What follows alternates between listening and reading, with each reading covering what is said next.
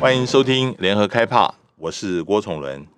赵春山教授是台湾最知名的两岸问题专家，他曾经担任过政治大学东亚研究所、俄罗斯研究所的所长，以及国安中心的副主任，也曾经担任过亚太和平研究基金会的董事长、远景基金会的董事长，现在是淡江大学中国大陆研究所的荣誉教授。欢迎赵教授来到郭崇伦会客室。赵教授好。哎，主任好，各位听众朋友们好。我们今天请赵教授来，主要是到了年底了，这个展望未来，还有回顾过去，对于两岸关系，我们现在是怎么看呢？那我想先请赵教授谈一下，你对于这不管是过去或是未来，有没有什么特别的感触？对于两岸关系现在目前的发展，或者说没有发展，有什么特别的感触吗？感触颇多那你要从那话说从前呢，我们像你年纪大了，白发宫女话当年呢，那其实也不太远了。那2016年其实就是一个很大的转折点啊。那么不要说是我有这种感觉嘛，你看这个习近平在他的六中全会的第3个历史决议文里面，他的划界，他这个界限呢，就是划在2016年。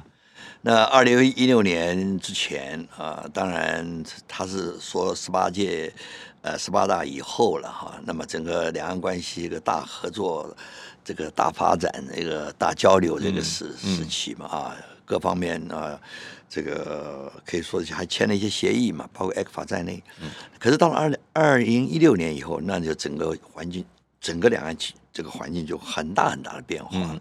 所以你问我说是什么样的感觉？我的感觉就是，大陆上常常有人讲哈、啊，这个辛辛苦苦40年、30年嘛，一朝回到解放前。当然我们不能说回到解放前。我常常讲说，我们奔走两岸，为和平发展努力，但辛辛苦苦搞了几年嘛，至少一朝感觉到回到2016前啊，这个不是回到2016前，应该回到2008年之前。那当年陈水扁执政那几年哈、啊，那个关系也不太好，坦白讲也不太好。但是比较现在的话，2016年以来可以说是，以前如果说2008年你如果用冷和来形容的话。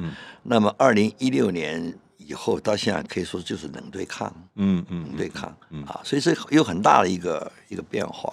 我想特别问，当然，最近的2年因为疫情的关系，根本没有什么来往，这是事实。我想，这个也没有办法。但是更多人提到的是2019年习近平1月2号的那个讲话哦，对于台湾来讲，是真的让整个的很多人是觉得这个事情好像就挽回不了。最近你的好朋友也是前社科院台研所的所长周志怀也提到，就是两岸现在大陆对台政策是越来越清晰化。除了习近平在2019年年初讲这个话以外，另外在刚刚过的那个拜习会里面啊，又把老三句提出来，来表述一个中国。这个是不是代表大陆对于台湾的政策越来越收紧？你怎么看呢？当然是哈。那你刚刚提到的，先讲的老三句嘛哈。过去我记得在8年呢、啊，马英九执政的8年呢，我很少听到对方提这老三句、啊，甚至于在之前我都很少听啊。那么当然你要晓得，这个老三句主要还是针对这个国际社会来的了，它是根据联合国2758决议案来的啊。世界上只有一个中国嘛，台湾是中华人民共和国代表台湾唯一的合法政府哈。那么我想这个主要是针对国际社会来的，那它主要因为是怕那个台湾问题模糊了焦点啊，台湾问题的国际化模糊的焦点啊。但针对两岸关系的话，过去它还是，你只要两岸同属一中的话哈，那么当然就不必要提到这个老三句了，就不必要提到老三句，所以它是内外有别的了嗯，另外有别的。老三句以前专门就针对对外了，那么对内的话，你如果按照过去的说法，长久以来就讲，你就按照各自的法律文件处理这个一个中国的这个问题嘛，也就是处理一个事务性问题的话，那你有怎么解释你就去解释吧。那么台湾你当然我们就用中华民国来处理吧，那你大陆你就用这个中华人民共和国啊，所以在外当然就一个中国啊。那么他是老三句说给外国人听的。那对内我们两边你就各自弹性来处理你对一个中国的这个解释，但是基本上就一个中国，这个没错，所以在这个情况你有没有注意到，大概2016年吧，当时我觉得那个时候正在换政府在换届的时候啊，那 WHO 已经给马政府当时已经给了邀请函了，当然后来当蔡英文就执政嘛，那么执政以后，所以那一年还是给你的，还是给的，可是给的时候加上又是2758，换句话说，在过去我们加入 WHO 的时候，这个参与 WHA 的时候是没有这个。没有加2758，不需要，因为我们大陆是两个中国嘛，都是一个中国。那现在就要加2758，即使加上2758，现在还在那儿，都还不让你进去。对，啊，这是个很大的一个不同。所以你可以这样讲，你刚刚提到周志怀是讲战略清晰或者战略这个模糊，那么过去他对国际社会是清清楚楚，那就可以说战略清晰。但对两岸你可以模糊。但这老三句以前即使是。对国外也没有这么明确，因为讲台湾也听得到嘛，他以前也避免这样子提法，有前期生的新的提法，有各种不同的提法。这老三句以前，其实在两岸关系在和缓的时候，通常都不怎么提。没有，我刚刚就特别强调嘛，我很少提到这个。你刚才提到老三句，我还要想到，是什么？当年呢，这个坚持一个中国原则嘛，大家就这样子哈。那两岸缓和的时候，你何必提？就像马习会的时候，我当时，我跟夏立言，我们当时跟对方谈说，我哪提到一个中国这东西，没有提啊，我根本也没人提一国两制啊，更不要提老三句了，对不对？那不必提啊。那大家就是看怎么样来处理什么问题就好了。那现在不是嘛？现在你就是因为民进党执政以后，你又不成一中啊，当然更没有两岸同属一中的话，当然也讲不出来了。在这个情况之下，当然他就要把话说明，至少要让国际社会声明因为现在这个台湾问题已经搬到国际社会里面了嘛，变国际化了，是不是？所以他这要说给美国听，这是我的底线。所以拜登跟习，你知道吗？其实，在拜习会之前，王毅他三个底线里面就已经很清楚了嘛。是不是？而且他还加上你领土主权问题之外，那就是我们叫老三句领土主权，还有你不得这个妨碍我的这个制度，你不能就是说你不能批评我的制度。第三个，你不要影响到我的发展道路，是不是？所以这个时候他两岸关系不好的时候，尤其对于美国现在又想利用玩这个台湾牌的时候，他对于这个界限。他要越讲越清楚，所以他现在跟每一个国家，连跟俄国、跟俄罗斯关系这么好的话，他还是要把中国问题要重复一遍，不必要了嘛。俄国本来就是在国际社会最承认、最接受他的这个所以我想主要的原因是这个样子。那至于这个对台用，我不要说了啦。那过去他从来没有说是放弃这种可能性但是你关系好的时候，他就不要每天跟你来谈对台用武的事伤感情嘛，那你关系不好的时候呢，我当然我动不动就把这弄出来。我不排除用武的可能性那我们过去在两岸来往的时候，我也很少听到讲的，因为伤感情的事嘛，是不是？你怎么会我跟你在一起好的时候你小心嘛，要不然我就不放心对他，我不会讲这个话，小心又不要我要揍你，不会讲这个话嘛那现在因为关系不好，没有互信，当然是这样。这个事情，就是在拜习会之后大陆似乎美国好像听懂了大陆的坚决的表示，甚至跟美国有某个程度的共识，所以我看到大陆最近的一些座谈会也好，或者是大家在发言也好，似乎觉得美中的关系是稳下来了。那但是虽然是在台湾问题上面仍然彼此是有意见出入，但似乎并不觉得跟美国有立即发生战争的危险，你觉得是？你有这感觉吗？你觉得呢？你用稳定，因为你看哈，两方的领导人都强调这 coexistence 共存。所以我曾经用就冷战时期的一个用语啦，当时我一个老师啊，在华府的时候，他讲他这个共存是什么样的共存呢？他是用个两个稳定对手间的不稳定共存。嗯。就是 unstable coexistence of two stable adversaries， 就是两个稳定的，就我们两个啊，我们还是潜在的，我还是把你当作敌人。这个你也了解嘛？那这个中美之间，它本来就有一个结构性的矛盾嘛，啊，那么加上利益冲突等等，所以他这个对手啊，他是一个 stable， 他是个固定的啊，我就是把你当敌人哈。可是呢，我们又了解到双方这个时候不能。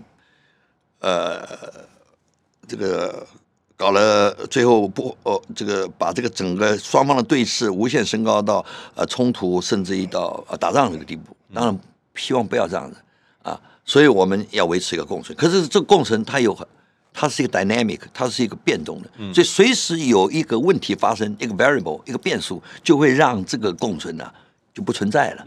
啊，就不存在，变成 unstable 了。啊，所以那哪些这个不存在的因素就很多。你比如说，现在目前最大的就是台湾问题嘛，会让它这个共存的关系变成不稳定。啊，那现在大家又觉得中美认为说这个问题现在不是我们要来这个冲突的时候啊，要冲突，因为这个冲突对我们多不利啊。那么我举个简单的例子啊，当然在美国有人认为早打。这个我晚打不如早打，趁中国今天这个力量还不够的时候啊，你不赶快处理这个问题，再过几年就有问题了。包括黄仁伟就这样，他认为10年内了嘛，我们就可以啊比较好。对，换句话说，大陆也觉得说，我们跟美国之间，现在不要起冲突，时间是站在我们这边的。是，时间拖下去的话，未来的如果真的要发生冲突，我们就比较有胜算。对。是这样子。那黄仁伟最近不是，我想您都很熟了嘛哈，上海了，黄仁伟黄教授，应该是防护院长啊，他就这样认为嘛。他说在我们也怎么样透过10年以后，因为10年以后我们经济力量、我们的军事力量啊，已经达到一个吓阻。什么叫吓阻？达到一个吓阻，就是让美国如果一旦要用武的话，他就不会稳操胜算，反而我们稳操胜算，因为这样子担心，所以就不会用武，这样有助于我们和平解决两个问题，啊，是有这种说法。那我个人是这样认为了哈，当然主要看拜登政府，因为美国现在的问题坦白是蛮大的，包括经济了哈，通货膨胀了，那么美国跟盟国的关系也没有我们想象中那么麻吉了哈。那你看，包括这个高峰会哈，还有最重要就是美国他现在如果要动手为了台湾问题来的话，他是不是占到便宜？这个东西要一个估算嘛。利弊得失的估算啊，美国人他也很会打算盘的，不是川普会打算盘了，拜登他也会打，他也是个老，这个可以说老江湖了，在外交上面了哈，所以他一定算算，他不见得划得来，不见得划得来。那当然，两个核子大国呢，到最后最终是不要这个弄到这个 nuclear exchange， 变成最后我们来打仗，但是谁都没有把握，到时候狗急跳墙。或者双方打得不亦乐乎的时候，只有啊，这个要动用核武的相互毁灭，要我反正我打不赢你们，最后相互毁灭，这种可能性也不是没有，但大家都要避免这种可能性。所以我个人认为，这种中美之间的这个冲突啊，演变到一个军事这个地步，我个人认为是比较不可能啊。有的人现在更乐观了，觉得现在乌克兰那边如果有事的话，美国两边顾不来。那在这个情况之下，要同时跟俄罗斯、同时跟中国大陆要起战争的可能性就更少了。你觉得呢？我同意这种看法了，因为主要是因为你今天哈，那么美国当然是要拉帮结派了哈。那拉帮结派的一个结果呢？那么中国它。也没有别的选择嘛哈，那么他也要一样要找他的盟友嘛，那当然他跟俄国彼此多强调不结盟啊，这好朋友啊，这个建设性的什么伙伴关系哈、啊。那但是基本上来讲，他们的共同利益是对抗美国，这个是共同利益。尤其这个乌克兰这个问题，因为在对欧盟欧洲国家来讲，坦白讲到目前为止，他们还认为第一威胁还是俄国了，还是俄国了啊。尽管很多人说哎中国这样，但他们还是认为俄国地缘政治的这个关系嘛哈。所以你美国今天要避免就两线作战，你刚刚提到了这两线作战是什么？不是美国是要打俄国，要在乌克兰那边对付俄国，跟着北约。在亚洲，美国要对付这个中国，不是这样的意思，是美国跟这个美国要对付中国跟俄国，在欧洲，美国要对付中国、俄国在亚洲。你不要忘了，俄罗斯它也是两洋国家，好，那么你现在如果说中国跟俄国的军事力量加起来的话，那美国没有办法朝胜转。你现在最近看到一个所谓极音速的这个空中载具，对不对啊？这个中国跟俄罗斯的这方面的技术也是领先美国的、啊，是而且发展什么样武器你也不知道啊。所以这两个巨头连在一起的话，是美国没有办法打胜仗、啊。所以在这个情况下，您刚刚提的一点不错，这个乌克兰是一个因素了哈。所以我觉得不要当然不要常常把一些问题啊马上用战争来思考，但是用战争来思考是最简单的方法了，就打嘛，那是最简单。我就跟大陆上常常也讲说，我们讨论两岸问题的时候，你就不要讲打这个事了，讲打的话就不是我们的事情，打是军人的事情，他们去研究什么样子要夺岛啦，干嘛？那不是我们文人的事情，我们文人是怎么样的避战啊，避战。所以现在美国情况也是一样，你就不要谈了战争就是军人事嘛，五角大厦的事情。而恰恰我看到了很多资料里面的五角大厦，他反而那么不愿意打仗。对。历史上军人是不愿打仗的，他知道一将功成万骨枯啊，这要死很多人呢、啊。那文人不知死活啊，什么动不动打？你看两次世界大战，你看了、啊、是不是啊？这个都是很多是文人发起的，是吧？那个 John Kennedy， 古巴非难危机的时候，跟赫鲁雪夫他们根本不知道死活啊，对不对？那是很可能引起热战的问题啊。如果你到时候像艾森豪啊这些巴顿啊什么这些二次世界大战，你看像这些将军，他们就会觉得这个玩不得了啊，这打仗不是开玩笑。我们刚刚讲了、中国大陆跟美国的考虑，就是在台湾这边，我看到你最近也在谈这个问题，就是说。因为大陆对于台湾的军事威吓，只能够让台湾一边倒向美国，这个，所以，但是这样子一来，又让大陆开始批评台湾是以美谋独、以武谋独这样子的指控，变成似乎是一个恶性循环。这个恶性循环要怎么样才能够解呢？就是还是说这个事情始作俑者是大陆，这个东西是没有办法解，还是说台湾在这里面有一些？主动的一些选择可能，台湾现在倒向美国，我认为是没有什么选择。那过去在冷战时代，甚至于在两蒋时代，我们也是坚守民主阵营嘛，当时是反共嘛，哈，那么当时也没有什么选择了，就是站在民主阵营这边。啊，当然，后来整个冷战、整个国际体系多极化，包括整个在冷战时期的所谓三角战略的形成以后，啊，要联中、联俄，一个什么也联美、联中啊，互相战啊，玩这个远交近攻，玩这个纵横这种游戏的时候啊，连这个拉那个时候，当时那个时候就会有比较多的选择空间了，啊。那现在又回到我的感觉到这个三边关系里面，好像又回到当时这个反共抗俄冷战那个时代了啊？怎么说呢？那么今天中美之间的对抗也是前所未有的，啊，那么中美对抗前所未有的话，在这个情况之下呢，美国他一定不放弃台湾嘛，是不是？那美国不放弃台湾的话，他要把台湾当作个牌的运用嘛，啊，那么在这个情况下，台湾呢，像你本来是可以两面逢。这个都可以，这个左右逢源嘛。可是今天这个大陆他不跟你来往、啊，对不对？你不接受九二共识，这个就那民进党他不会接受这个、啊，所以这个不来往的话，那你现在只有美国了。你为了获取你的安全保障，尽管你这个安全保障，我常常讲，中美台美之间也是有战略互疑的，啊，不是完全信任。可是你没有别的选择，没有别的选择，好，你就靠向这个美国了，啊。所以现在这个，所以对台湾来讲，几乎何况在一个问题，那么民进党政府他觉得，走这条路他是有利可图的，就对内政来讲，你看这次公投你就看得很清楚嘛，一个抗中保台嘛，他就赢嘛，是不是？所以他继续抗中啊，继续亲美，你看那个莱猪啊不能进口，进口影响中美关系，啪，对不对？所以他认为在内政上面他也有利可图，他在大陆方面。蔡英文也想跟对岸能够来往，九二共识对岸不理他，因为这个民进党他有台独的倾向，双方没有互信，所以这条路是行不通。美国为了要对抗中国，他们需要你，两边各取所需，我们也需要美国。在这个情况下，你没有别的选择了。我其实我这个就想问，因为您跟以前马总统跟现在蔡总统其实都有跟他们共事过，都很熟啊。你觉得我也常常有这个感觉，你觉得马总统那个时候因为国际的因素，他的选择会变成比较多，然后现在蔡总统他因为国际的因素，现在新冷战开始，变成他的选择变得比较少呢？还是说两边都还是有一些空间可以做自主性的一个选择？我必须要讲哈，这个对蔡英文总统呢是比较不利的。他现在空间是比较小。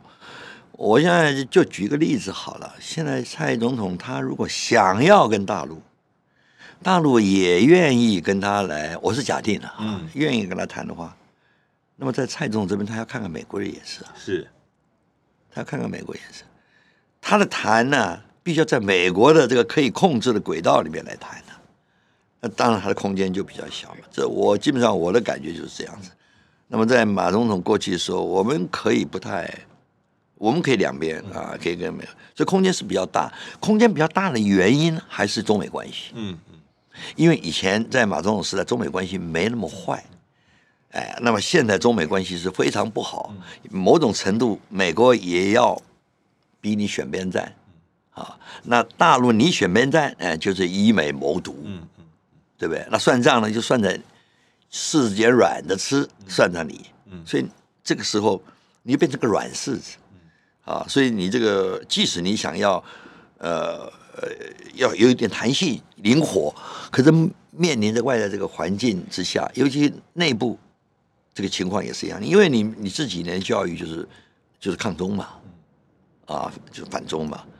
那我们这个社会跟大陆社会不一样，大陆社会一直教育是反帝嘛，反帝到时候帝国主义1972年尼克森去了以后，他可以一个文件下来就可以解释了，因为尼克森来这里是给我们投降了，美帝投降了。你台湾这几年来，民进党政府一直是反中，你哪一天你跟中共交往的时候，你能够也花下一个内部的文件说什么大陆来跟你投降的吗？这两边不同的环境啊，所以蔡总统他这个。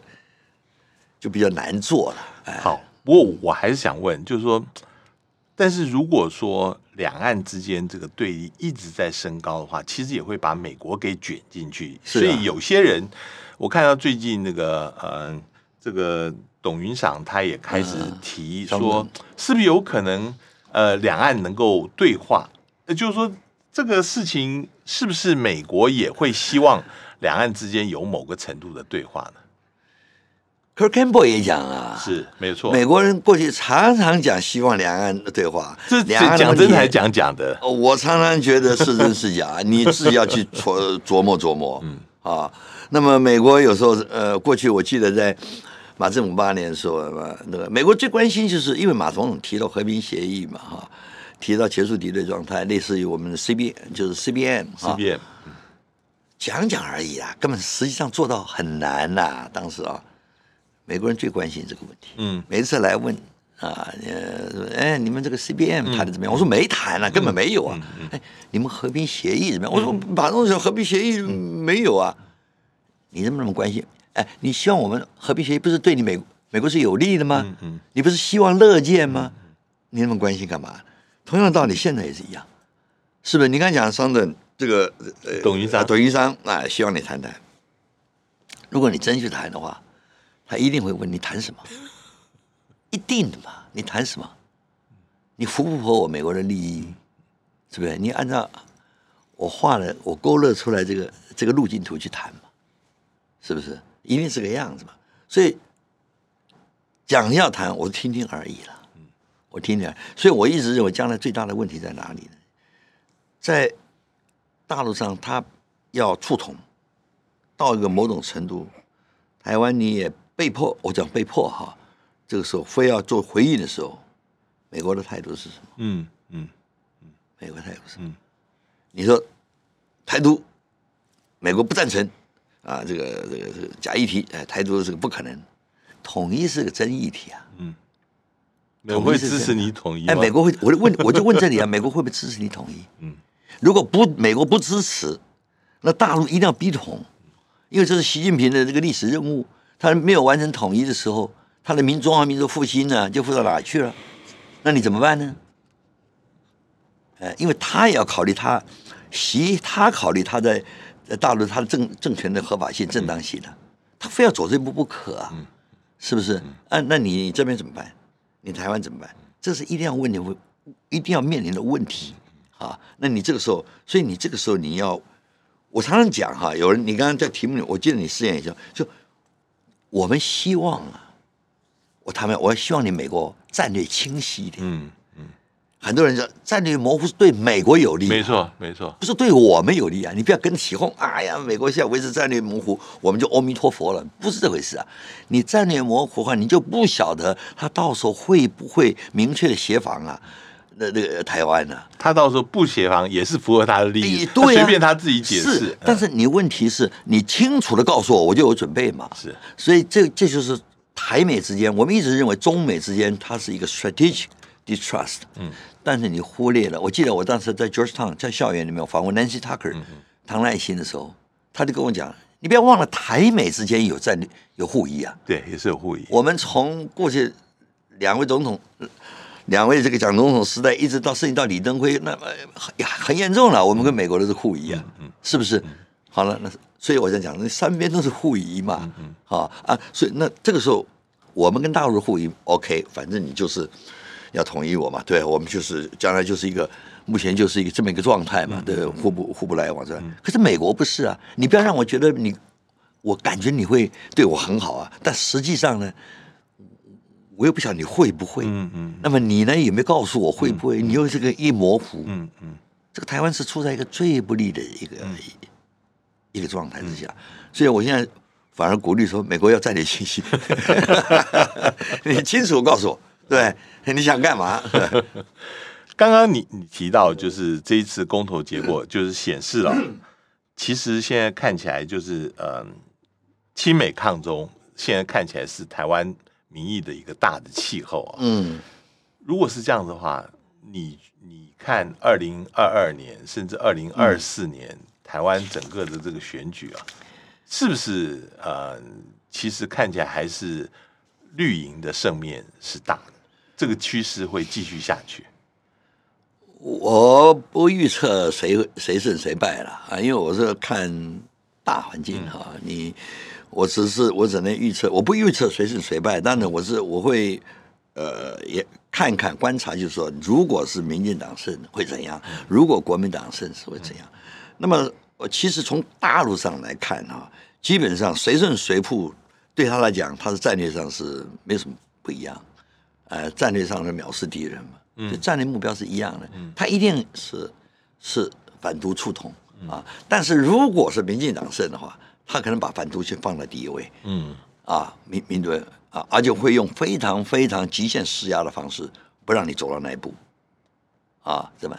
那如果国民党的话，因为国民党没有公开是反对台独嘛，国民党这方面，有关这个一中的问题，也9.2共识都没有问题嘛，所以这个时候国民党可能马上面临一跳就会跳到，我们可能要谈谈统一两制方案了，两制方案了啊，那。谈两制方案，你看起来好像国民党，那你要选国民党的话，那就什么，一下就跳了两制方案，那我对台湾人民会想这样子嘛，是对他们人很不利，可是不是这样，因为你跳了那个以后啊，那就有了谈了，这一谈不要谈到什么时候了，他有了谈嘛，那么对大陆来讲，不管是怎么样，你就是大家就谈统一的问题了，那不一样。可是你如果民进党的还是在反独的阶段上，那就。用武的可能性就很大了，嗯嗯，又很大了。所以这个一个是这个对台武力犯台的这种可能性，你要把它估计在里面，因为台湾比较担心这个问题，啊，还有大陆上他如果要极限施压，他也不是光是用军事嘛，啊，他现在很多工具都放在手上啊，是不是？他这个经济也是一样。你看他这是对香港的这个问题，因为今天19号正好香港立法会选举，对，是不是？他认为立法会这是整个选举了，对他来讲，这很值得我们来做教训的一些，不是教训了，汲取一些经验啊。当然香港跟台湾不一样，但他试了用的方法，我们可以来注意。你看他现在就很简单，他认为这是香港，就反映什么事实嘛？反映第一个就是这个港版国安法完了以后，我改变了香港这个。选举制度，结果就是现在的这个样子，一条边，行政立法一条边，他这个很大的个胜利啊，他有没有动用到武警啊，动用到解放军啊，来处理所谓香港的动乱，看到没？不必呀，不必嘛，啊，所以这个问题很值得我们去，就是说他工具很多，哎，不见得用。我们换句话讲说，其实。大陆会不会等到2024年选举的结果？他可能在这之前，他就可能试图会去影响台湾的选举，这个可能性大吗？比如说最近对于远东的那个措施啊，这样子事情会不会越来越多？当然他也要考虑到，你如果说这么介入，过去他也不是没有介入，其引起的反弹，副作用很大。可是现在他会怎么想这个事情呢？他现在哈，基本上是用惩罚的方式。嗯，我们讲这个二次世界大战，你想了，中美之间，美国以前用过 Most Favored Nation (MFN) 作为一种惩罚了，或者是奖励的工具嘛。啊，你亲俄，我就不给你那个。MFN 哈，那你不亲恶反恶，我就给他们。那中共现在你看的都是比较以惩罚为主，将来他很可能用 reward。嗯嗯。那么你如果这个支持我的政策啊，你反对台独，我可能会给你更多的啊，更多的好处啊。你现在看的远东只是惩罚，将来会慢慢会有更多的好处。为什么？你看从刘金川的一些话里面，你慢慢就。都出来了，哎，会有什么好处？多一个2万块啊，你会什么有什么这个的好处那个好处，哎，所以这个当然是他经济是他一个牌。那你说这个是不是介入这个选举？我想，以中共跟美国，其实在某种程度这两个主要力量，它都是要透过它可以使用的工具来强化它对这个地区的影响力嘛，对不对啊？那如果从这个叫做来介入选举的话，那当然了，他不是今天，他老早就这样子了，是不是？他的统一战线是干嘛的呢？是不是？他就他结交朋友，你跟我好一点呢，对，我就给你好处一点；你跟我不好了，对不对？你像现在影剧人也是什么，他可以惩罚你啊，他惩罚你受不了啊，那你就台湾将来以后面临你陆续你要被迫可以叫选边站了，嗯。你要选边站了，哎，他不会让你两边都有好处啊。那这样会不会间接对这些的金主造成影响？然后影响他的一些员工也好，影响他的一些投票的这个意愿或者投票的这个选择性呢？这个，因为我不搞选举，我不知道。但是我从理性哈这样来思考的话，你可能是就是拿人家的手软嘛，嗯。是不是？拿人家手软嘛，啊，到最后还是要生存嘛。你国家要生存，他商人要生存了，那你怎么办？是吧？所以我觉得这些在某种程度上，两岸关系很多人讲的没错了，其实就是中美之间在后面的一个对决了。啊，那台湾也没有，台湾实在在这个方面，你能做就避险。不要两个人都吃我，哎，对不对？最好是两个人我都各左右逢源，左右逢源最好。哎，那么再次之的嘛，就是一个我得罪你，但你一个嘛对我真正的爱我嘛，是不是？你这个不好，哎，那我对你还有一个选择余地。最糟糕是你毫无选择的就被霸凌，被两边霸凌，那就是看你领导人的智慧了。这个我们希望这个未来一年啊，不要像这个春工讲的最糟的一个情况，希望不要啦，希望不要。但是 everything is possible， 对不对？非常谢谢今天赵山教授接受我们访谈，也谢谢各位听众收听，我们下次见。上网搜寻 VIP.udn.com 到联合报数位版，看更多精彩的报道。